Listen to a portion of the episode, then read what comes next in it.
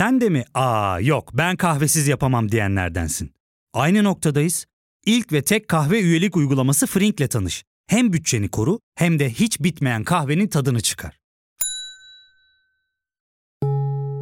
Yakınlarından terapinin onlara ne kadar iyi geldiğini dinlesen de kendin için bir şeylere başlamak zor geliyor olabilir. Ya da sevdiklerine yardım etmeye istekliyken kendi ihtiyaçlarını görebilmek. Hayvel, uzman psikologlarıyla kendi ihtiyaçlarını bulmanda sana destek olacak. Terapi yolculuğuna başlamak için detaylı bilgi bölümün açıklamalarında. Türk tipi başkanlık sistemine bakan dayanmıyor. Hatırlayın Trend Topik'in birlikte olduğumuz ilk bölümünde Lütfü Elvan'ın istifası ya da moda ifadeyle söylersek görevden affını işlemiştik. Daha geçen ayda Adalet Bakanı Abdülhamit Gül'ün görevden affına tanık olduk. 4 Mart akşamı yayınlanan resmi gazeteyle bir görevden af daha geldi. Bu kez değişen koltuk Tarım ve Orman Bakanlığı, isim ise Bekir Pakdemirli. Değişen koltuğun Tarım ve Orman Bakanlığı olması şaşırtıcı değil. Nitekim son birkaç bölümdür Rusya-Ukrayna savaşını işliyoruz. Bu savaşın gıda fiyatları üzerindeki etkilerine ilişkin haberleri görmüşsünüzdür mutlaka.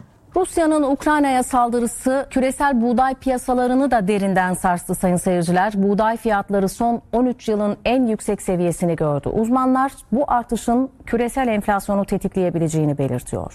Ve Türkiye özellikle buğday ithalatı konusunda Rusya'ya bağımlı. Yani bakanlık koltuğunun yeni konuğu Vahit Kirişçi'yi zor günler bekliyor gibi görünüyor.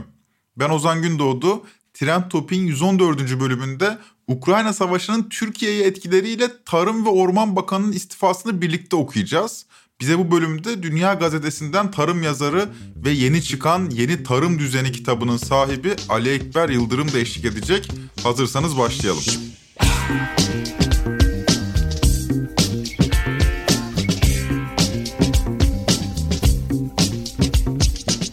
Uzmanların yıllardır uyardığı, dahası ulusal bir güvenlik riskini vurguladığı tarım bugün iflasın eşiğine gelmiş durumda.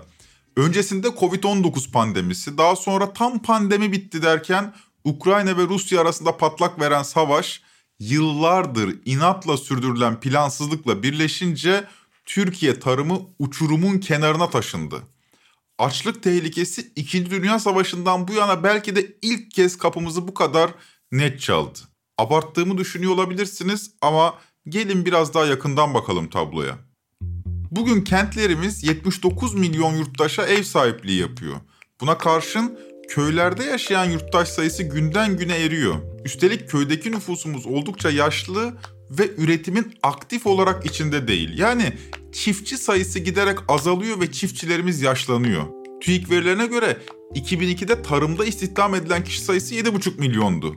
2021'de bu sayının artması beklenirken bu sayı 5 milyona geriledi. Fakat kentte yaşayan ve çiftçinin ürettiğini tüketmek zorunda olan nüfusumuz aynı dönemde nereye çıktı? 45 milyondan 79 milyona çıktı. Bu kadar nüfusu bu kadar az çiftçiyle doyurmak da kolay değil. Üstelik teknolojik imkanlardan da faydalanmadan. Köyden kente göç 1970'lerden sonra hemen hemen tüm sanayileşmemiş ülkelerde yaşandı. Yani bu köyden kente göç meselesi Türkiye'ye özgü değil. Ama göç nedeniyle yok olan tarımın yerine yeni sistemler getirildi. Peki ya Türkiye'de? Türkiye kente göç karşısında bir tarım sistemi inşa etti mi? Sözün özü Türkiye'de bildiğimiz anlamda tarım bitti. Bildiğimiz anlamda tarım bitti diyorum. Kente göç eden çiftçinin yerine tarımsal üretim açığı kapatılmadı. Bunun yerine ithalat tercih edildi gündelik politikalarla günü geçirir olduk. Küçük çiftçiliğin üzerine kurulu ülke tarımı köyden göçle beraber tam olarak tükendi. Bir iflasa tanık oluyoruz yani şu anda. Çiftçiler Sendikası ya da kısa adıyla Çiftçi Sen Başkanı Ali Bülent Erdem yaşananları bir gıda krizi olarak yorumluyor. Kimilerine göre ileride gelecek, yarın gelecek, seneye gelecek denen gıda krizini kendisini yaşadığımızı ben düşünüyorum. Çünkü bir tarafta e, çiftçiler üretemez hale düşmüş durumdalar. Topraklarını terk ediyorlar. Gübre kullanmadan ekim yapmak zorunda kalıyorlar. Ne yapacaklarını bilemiyorlar. Ürünlerini ürettikleri noktadan itibaren pazara sürecekleri anda da dışarıdan ithalatla ürün fiyatları baskılanıyor ve giderek biz e, çiftçiler topraklarından kopuyorlar veya topraklarında sözleşmeli üreticilikle e, şirketlere bağlanıyorlar. Bugün yaşadığımız e, aslında gıda krizinin tam da kendisi. E, sistemin kendisini devam ettiremediği bir durumdayız biz. Sistemin kendisini sürdüremediği bir durumdayız biz diyor Çiftçi Sen Başkanı Ali Bülent Erdem. Bu tükenişi son çıkan Ukrayna-Rusya savaşı ile beraber katmerli biçimde yaşıyoruz. Bunu artık gözlüyoruz da. Özellikle buğday ve ayçiçek yağında gıda krizi artık görünür olmuş durumda. Diğer ürünlerde ise henüz tüketiciye yansımayan ama mutlaka yansıyacak olan depremler yaşanıyor. Tüketiciye yansımayan dedim ama belki düzeltmek gerekir bu ifadeyi. Yansıdı da belki biz görmüyoruz demek daha doğru olur. Çünkü bir kıtlık yok gibi görünüyor ama sahiden yok mu? Her şeyden önce artık gıdaya ulaşmak son derece maliyetli. Gıda enflasyonu TÜİK verilerine göre %65 bu Şubat ayı için. Şubat ayının zam şampiyonu olan karnabahara sadece bir ay içinde %88 zam gelmiş. Marketlerdeki pazardaki yeşilliklerin durumunu görüyorsunuzdur. Maydanoz 5 liranın üzerinde, dereotu 10 liraya yaklaşmış durumda. Şubat'ta en çok zam gelen ilk 10 ürünün tümü gıda ürünleri. Fakat bu da krizi anlamamıza yetmiyor. Yani daha ötesi de var işin. Şu açıdan bakalım bir de mesela. Şöyle kokulu bir domates yemeyeli ne kadar oldu? Ya da genç dinleyicilerimiz için de kokulu domatesin anlamını bilen var mı? Yediğimiz tavuklara güvenen kaldı mı? Gezen tavuk yumurtası diye bir şey var artık. Peki ya gezmeyen tavukların yumurtaları? Sorunun bam teli de burada. Kıtlık yok gibi görünüyor ama aslında sağlıklı gıda kıtlığı yaşanmıyor mu? Çiftçi Sen Başkanı Ali Bülent Erdem sorunu en temelinden ele alıyor ve kar odaklı şirketlerle çiftçilerin baş başa bırakıldığını, devletin ise bu vahşi düzende aradan çekildiğini söylüyor. Şimdi bir taraftan ürün fiyatları uluslararası serbest piyasada belirleniyor. Yani bunun anlamı şu, küresel şirketler fiyatları belirliyorlar. Diğer taraftan e, devletin aradan çekildiği, şirketlerle çiftçilerin baş başa kaldığı bir e, süreci yaşıyoruz biz. E, bu süreç içerisinde aslında çiftçiler topraklarından koptukça e, tarım şirketleşiyor ve endüstriyel tarımın teknikleri, bu kimyasal gübreleri, kimyasal ilaçları, endüstriyel hayvancılığı çünkü bitkisel üretimle hayvansal üretim birbirinden koparılmış halde e, meraları, otlakları görmeden yaşayan bir alana sıkıştırılmış hayvancılıkla ortaya çıkan gıdalar, çeşitlilik azalmış durumda, genetik çeşitlilik. Gıdalar aslında e, herkesi kaygıya ve kuşkuya düşürüyor. Acaba biz tükettiğimiz gıdaları la aynı zamanda kendi sağlığımızı bozuyor muyuz diye korkuyor herkes, tüketiciler. Çiftçi sen başkana haksız mı? Hangimiz yediğimiz gıdaya güveniyoruz? İşte sırf bu mesele yüzünden tüm dünyada bir kavram olarak gıda güvenliği ya da İngilizce ifadesiyle food safety adında bir fenomen oluşmuş durumda. Ali Bülent Erdem gıda güvenliğini şöyle tanımlıyor. Şimdi böylesi bir durumda gıdadan korkar hale gelmemiz nedeniyle gıda güvenliği kavramı ortaya çıkıyor. Geçmişte böyle bir kavram yok aslında. E, çünkü biz bütün bir üretim süreçlerini takip edebildiğimiz, nasıl üretildiğini bildiğimiz, e, kendi yemek kültürümüze uygun yerel tohumlarla üretilmiş ürünleri tükettiğimiz için neyi tükettiğimizi bildiğimizden gıda güvenliği kavramıyla hiçbir riskimiz yoktu. Ama bu kaygının büyümesiyle beraber gıda güvenliği kavramı ortaya çıkıyor. Gıda güvenliği bir gıdanın tarladan çıktıktan sonra bizim önümüze gelinceye kadarki süreç içerisinde üzerindeki ilaç kalıntı miktarlarını ki bunlar kodekslerle belirleniyor her ülke için ayrı miktarlarda içinde fiziksel kalıntı olup olmaması, e, hijyenik koşullarda önümüze gelip gelmemesi gibi kıstaslar var. O kıstaslara uygun ürünlerin bize ulaşmasına da gıda güvenliği diyoruz. Yani gıda güvenliği kavramı aslında teknik bir kavram. Sizce bizler gıda güvenliğine sahip miyiz? Bu soru aklımızın bir kenarında dursun. Buraya geri geleceğiz. Şimdi biraz affını isteyen Tarım Bakanı Pak Demirli'ye bakalım.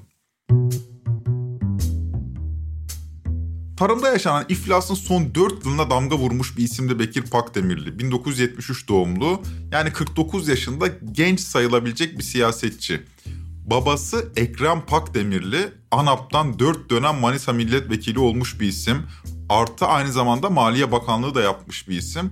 Yani Bekir Pakdemirli için tarımın içinde değil ama siyasetin içinde büyümüş bir tarım bakanıydı denebilir. Kendisinin eğitimi de işletme üzerine yani tarım üzerine bir tahsili yok. Önce Bilkent'te lisans, sonra başkentte yüksek lisans, sonra ise babasının memleketi Manisa Celal Bayar'da doktora. Hepsi işletme eğitimi. Kendisinin tarımla olan tek ilgisi McCain Foods şirketinin Orta Doğu danışmanı olması. Bilmeyenler için McCain bir patates tekeli, uluslararası bir patates şirketi. Yani Bekir Bey'in tarım ile kurduğu bağ çiftçiyle değil, uluslararası bir gıda şirketiyle ilgili. Bu arada kendisi sadece bakanlık da yapmıyordu. Türksel'in ve Albaraka Türk'ün de yönetim kurulu üyesiydi aynı zamanda Bekir Pakdemirli. Dünya Gazetesi'nin tarım yazarı ve deneyimli gazeteci Ali Ekber Yıldırım ise Trend Topya yaptığı açıklamada Pakdemirli'nin Cumhuriyet döneminin en başarısız Tarım Bakanlığından birisi olduğunu söylüyor. Ali Ekber Bey'e Bekir Pakdemirli'ye kaç puan verirsiniz diye sorduk. Şöyle cevap verdi. Ee, hani not vermeyeyim çünkü not vermem için bir çalışma olması lazım. Hani ya şunlar şunlar da çok iyi yaptı demem lazım. Böyle çok fazla e, şey yok açıkçası. Mesela bir elektrikli traktör projesi vardı. E bunu hani iyi bir çalışma diye söylenebilir. Mazotu şeyi bu kadar konuşuyoruz. Gerçi elektrik fiyatları da yüksek ama e orada da mesela e, yani defalarca işte bunun seri üretimine geçiyoruz. Tarlaya girecek, şöyle olacak. Dört yıl geçti. Biz o traktörü bir türlü tarlada göremedik açıkçası. Hani teknolojiye çok meraklıyım, çok e, bu alanda çalışıyorum dedi ama mesela dijital tarım pazarı diye bir proje, bir uygulama getirdi. İşte üreticiler dijital tarım pazarında alışveriş yapacak. E, o da yürümedi mesela. Orada da istenen başarı olmadı. Sonuçta son 25-30 e, yılın dediniz ama ya ben herhalde Cumhuriyet tarihinin en başarısız bakanlarından, en başarısız dönemlerinden biri diye düşünüyorum. Cumhuriyet tarihinin tarım alanında en başarısız dönemlerinden birini böylece geride bıraktık. Fakat belki gelen Vahit Kirişçi giden Bekir Pakdemirli'yi aratır. Bugüne kadar buna alışkındık. Ama şunu da ekleyelim. Sorumluluk Salt Bekir Pakdemirli'nin mi? Onun yerine bir başka isim olsa durum farklı mı olurdu? Bu sorularda muallak. Çünkü şurası açık. Adına Cumhurbaşkanlığı hükümet sistemi denen yeni sistemde güç tek elde toplanmış durumda. Bu nedenle koltuk değişimleri etkili bir sonuç doğurmuyor. Son 3,5 yılda tam 7 bakan koltuğundan oldu. 8 kere koltuk değişti. Çünkü Hazine ve Maliye Bakanlığı'nda hatırlarsanız 2 kere koltuk değişmişti. Daha Adalet Bakanı gideli 1 ay, Maliye Bakanı gideli 3 ay oldu öyle düşünün. Ama koltuk değişimleri tıkanmanın önünü açmıyor. Çünkü sistemik bir arıza var. Tüm bu iflas süreci Pakdemirli döneminde de yaşanmadı üstelik. Yani uzunca bir süredir devam eden plansız, günübirlik politikaların sonucuydu bu yaşadıklarımız. Tarım yazarı Ali Ekber Yıldırım, Ukrayna Savaşı ile birlikte bardağın son damlasının taştığını söylüyor ve bizleri düşünmeye sevk ediyor. Bu dönemde ithalatçı değil de ihracatçı olsaydık çok ciddi avantaj sağlardık diyor. Gelin beraber dinleyelim. Yani burada tabii sadece savaşa bağlamak doğru değil. Evet savaş çok etkili oldu ama Zaten yıllardır bu yanlış politikalar sonucunda Türkiye üretim yapmak yerine ithalatı daha fazla tercih eden bir politika e, sürdürüyor. Dolayısıyla zaten eğer biz ithalata dayalı bir politika uygulamasaydık, savaş çıksa bile bizim üretimimiz olsaydı bunları konuşmuyor olacaktık. Tam tersine böyle bir dönemde biz buğday ihraç ederek, ayçiçeği ihraç ederek, işte yağ ihraç ederek daha fazla döviz geliri elde edebilirdik. Yani bugün üretici ülkeler nasıl bunu bir fırsat gibi değerlendiriyorsa bunu biz de değerlendirebilirdik. Bizim tarım potansiyelimiz buna e, çok uygun ama hep yapılan yanlışların üzerine bir de savaşla çıkınca e şimdi ayçiçeğinde mesela Türkiye kendi ihtiyacının yüzde 64'ünü üretiyor. Bu Tarım Bakanlığı'nın verisi. Hani belki daha da düşüktür. E, yüzde 36'sını ithal ediyor. Ve dünyada ayçiçeği çekirdek olarak veya ham yağ olarak en fazla ithalat yapan ülke Türkiye. Alekber Yıldırım tarım ihracatçısı ülkelerin bu süreçten hiç değilse tarımsal üretim anlamında kazançlı çıktığını vurguluyor. Sadece ülkeler bazında değil, şirketler bazında da durum bu. Dünya hububat ticaretinin %75'i sadece 4 şirketin elinde bulunuyor. Bu şirketler ABCD ya da ABCD grubu olarak arılıyor. İsimleri şöyle. ADM, Bunch, Cargill, Louis Dreyfus. Bunlara ABCD grubu denmesinin nedeni isimlerinin baş harfleri. Hububat bu dört şirketin elinde. Milyar dolarlık şirketler bunlar. Fakat şu var. 25 Şubat itibariyle yani savaşın patlak verdiği gün bu dört şirketin hisseleri bir gecede %8 ila 10 arasında değer kazandı. Buğdayı elinde tutan güçler savaştan nemalanıyor yani. Peki bizde buğdaya ilişkin son durum ne? Ali Ekber Yıldırım'dan dinleyelim. Ya fark ettin mi? Biz en çok kahveye para harcıyoruz. Yok abi, bundan sonra günde bir. Aa, sen Frink kullanmıyor musun? Nasıl yani? Yani kahvenden kısmına gerek yok. Frink'e üye olursan aylık sadece 1200 TL'ye istediğin çeşit kahveyi istediğin kadar içebilirsin. Günlük 40 TL'ye sınırsız kahve mi yani? Çok iyiymiş. Aynen. Hatta şu anda 200 TL'lik bir indirim kodu da var. E hadi hemen indirip üye ol da bu fırsatı kaçırma. Terapiye başlamak, içinden çıkamadığın döngüleri kırmak, bazı yanlış bulduğun kararlarını değiştirmek ve kendinle beraber daha huzurlu bir yaşam inşa etmek için atabileceğin en değerli adımlardan biri. Hayvel ile yoğun yaşam tempona uyum sağlayarak online terapi seanslarını takvimine göre ayarlayabilirsin. Bini aşkın uzmandan sana en uygun terapisti seçebilir, PodB10 koduyla indirimden yararlanabilirsin. Detaylı bilgi açıklamalardaki bağlantıda. Rusya'daki savaş işte bizim hani dışa bağımlılığı, tek pazara bağımlılığın ne kadar büyük sıkıntı yarattığını gösteriyor. E orada şu anda artık son bir haftadır bakıyorum buğday fiyatları günlük yüzde altı, yüzde yedi, bazen yüzde dokuz oranda artıyor. Yani bu fiyat ne kadar devam edecek? Bizim için en azından Haziran'a kadar bir dışarıdan ithalat yapmak zorundayız. Çünkü Haziran'da yeni dönemin hasadı başlayacak. E, yeni dönemde de ürünün ne kadar olacağı o konuda da ciddi endişeler var. Çünkü gübre fiyatı çok yüksekti, mazot çok yüksekti. Üretici yeterli üretim yapamadı. Üretim yapanlar gübre kullanamadı. Dolayısıyla bu fiyatların nerede duracağını şu an kestirmek çok zor. Toprak Mahsulleri Ofisi 6000 TL'den aldığı buğdayı 2700 TL'ye un ve makarna sanayisine satıyor. Hazine bunun için ciddi bir zarara katlanıyor. Bunu da büyük ölçüde ekmeğe zam gelmemesi adına yapıyor. Peki güzel.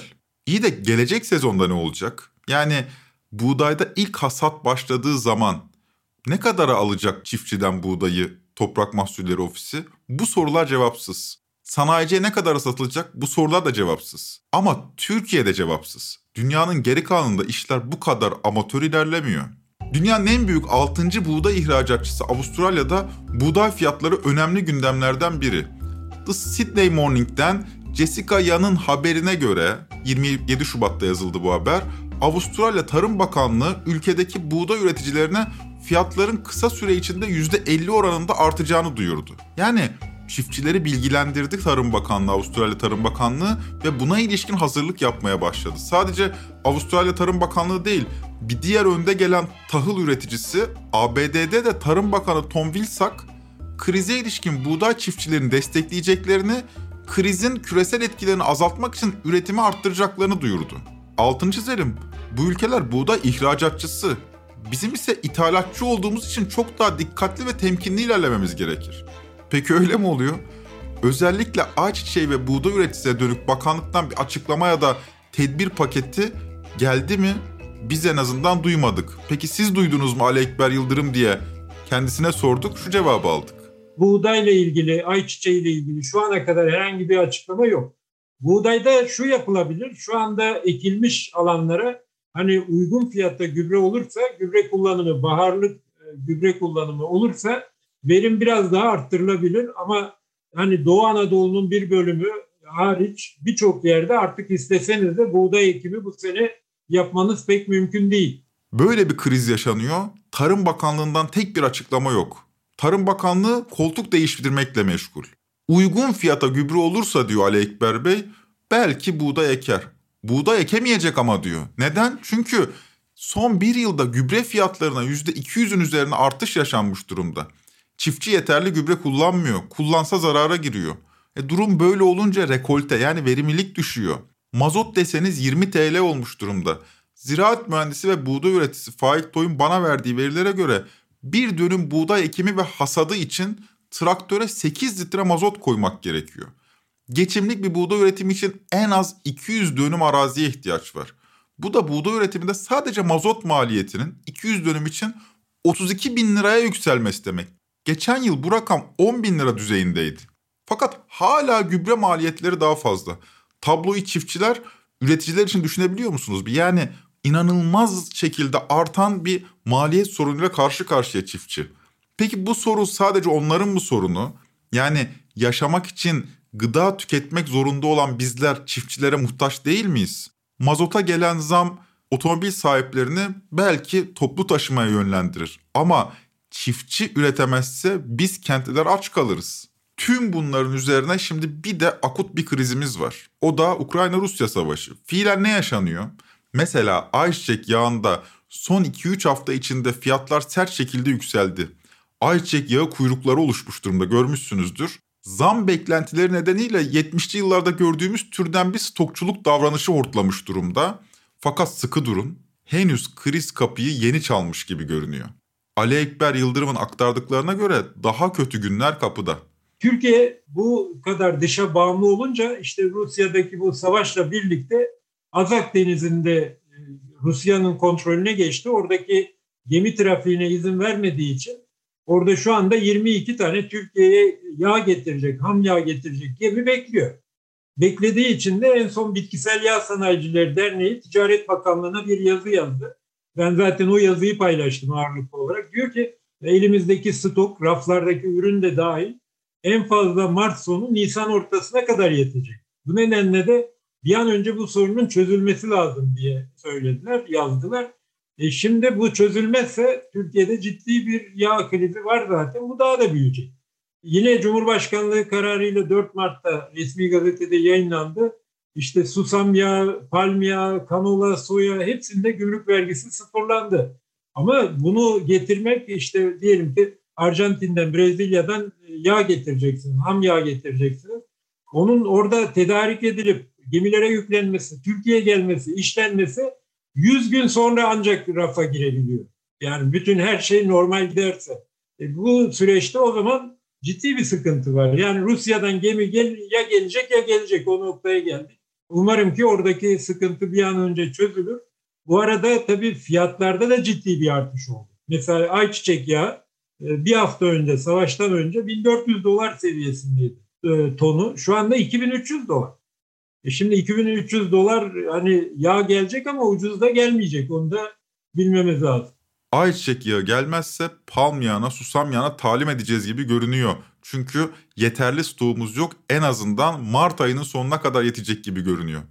Yağ gelirse de son derece zamlı gelecek. İç tüketimimizin %64'ünü karşılayabildiğimizi söylüyor Ali Ekber Yıldırım.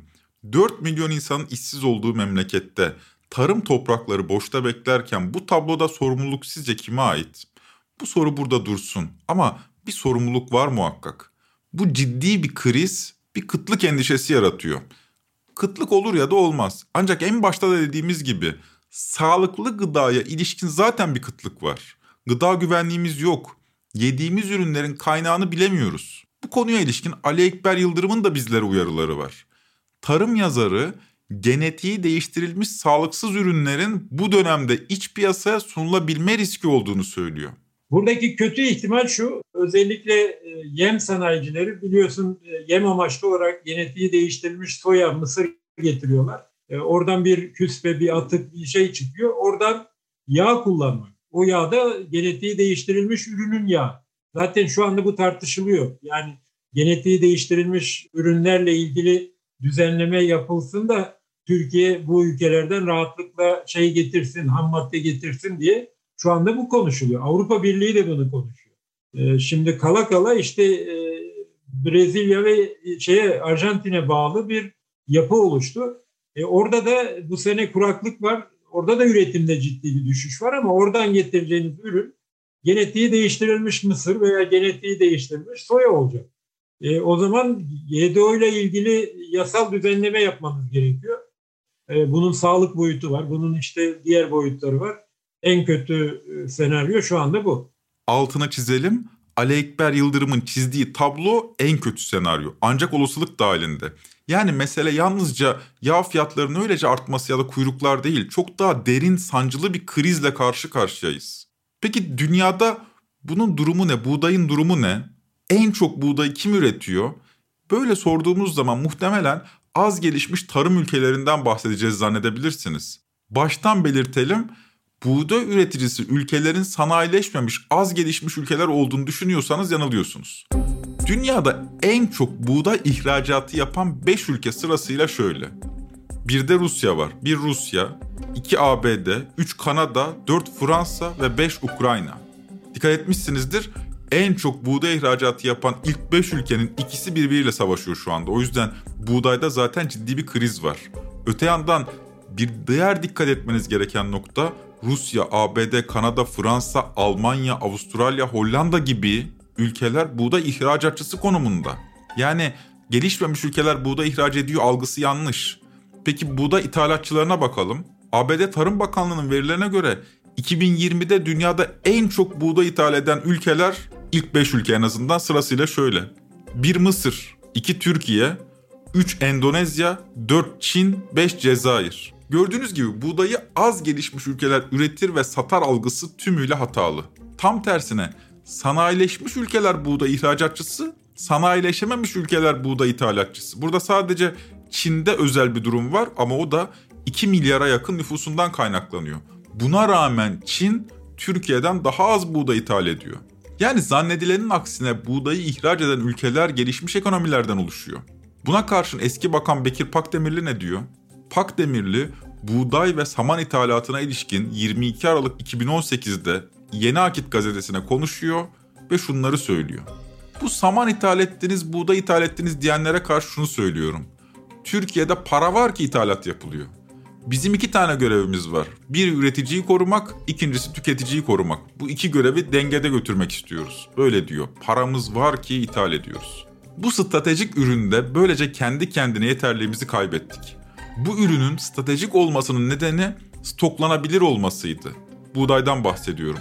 Stoklanabilir ürünler üzerinden dünya ticareti akıyor. Yaş sebze meyve üzerinden değil. Türkiye stoklanması mümkün olmayan yaş sebze meyve üretiyor ve stoklamadan hemen satıyor.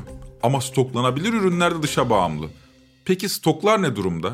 Bakanlık diyor ki biz tarıma destekleyeceğiz. Hani tarımı desteklemek neredeyse ayıpmış gibi bir dönem söyleniyordu. Ama bugün herkes tarımı destekleyeceğiz diyor. Bir, ikincisi ürettiğim ürünü önce ben kendim kullanacağım diyor. Yani bir gıda milliyetçiliği de var. Artı buradaki en önemli nokta da ciddi olarak e, stok müessesesi çalışıyor. Yani Çin şu anda sanki önümüzdeki 3 yılın 5 yılın stoğunu yapar gibi çok ciddi ürün alımları yapıyor. Aslında fiyatları arttıran nedenlerden birisi de bu. Çünkü yarın ne olacağını kimse bilmiyor. İşte bir Rusya savaşı çıktı. Şimdi bizim yeterli miktarda stoğumuz olsaydı bunları yaşar mıydık? Yaşamazdık. Bizim yeterli üretimimiz olsaydı yaşamazdık bunları. Bizim stoğumuzun ne kadar olduğunu biliyor muyuz hocam? Yağda biliyoruz şu anda çünkü yağ sanayicileri açıkladı. Ama buğdayda ne kadar olduğunu açıkçası çok fazla bilmiyorum. İşte bakanlığın yaptığı en şey açıklama kimse merak etmesin yeterli stoğumuz var. Telaşa kapılmayın asılsız haberlere inanmayın. Ya stoğumuz varsa koyun o zaman insanlar niye yağ kuyruğuna giriyor? Niye 3 litre 2 litre yağ alacağım diye marketlere saldırıyor adeta.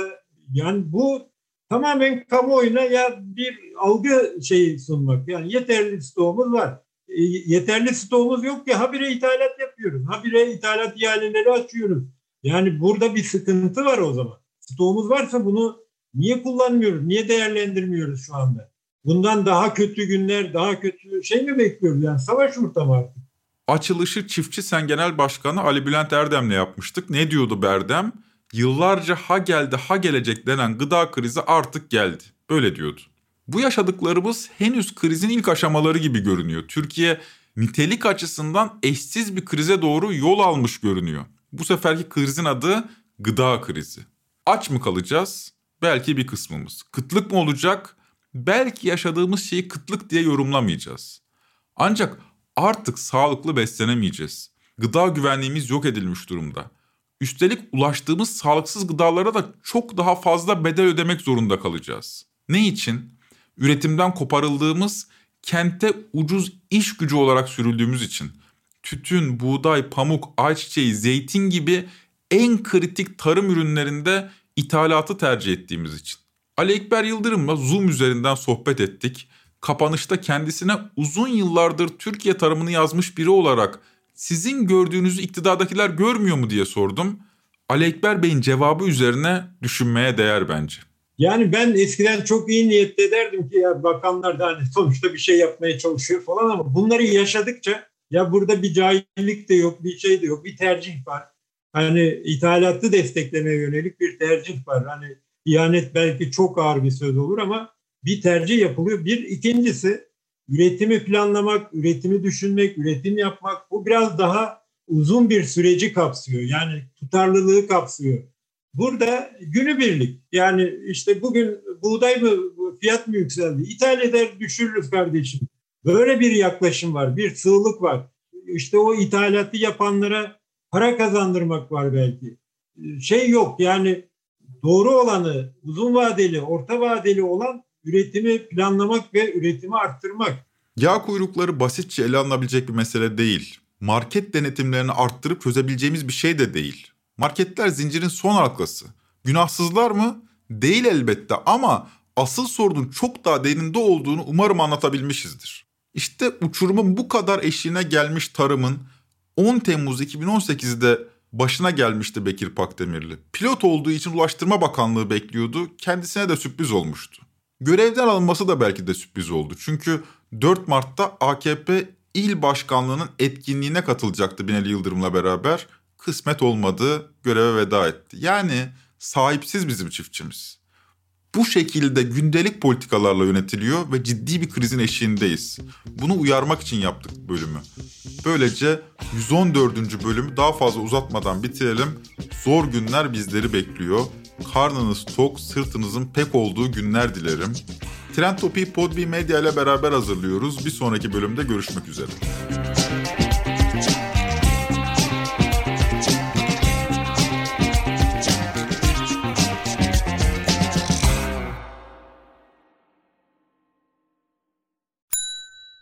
İlk ve tek kahve üyelik uygulaması Frink, 46 ildeki 500'den fazla noktada seni bekliyor. Açıklamadaki kodu girerek sana özel 200 TL'lik indirimden faydalanmayı unutma. Hadi sen de Frink üyeliğini başlat, kahven hiç bitmesin. Hem bugününe hem yarınına katacaklarıyla terapi yolculuğuna ve daha iyi hissetmeye bugün Hayvel ile başla. Açıklamadaki linkten Hayvel'i indir, ücretsiz tanışma görüşmelerinin ardından bütçene uygun seans paketini seç ve terapi yolculuğuna başla.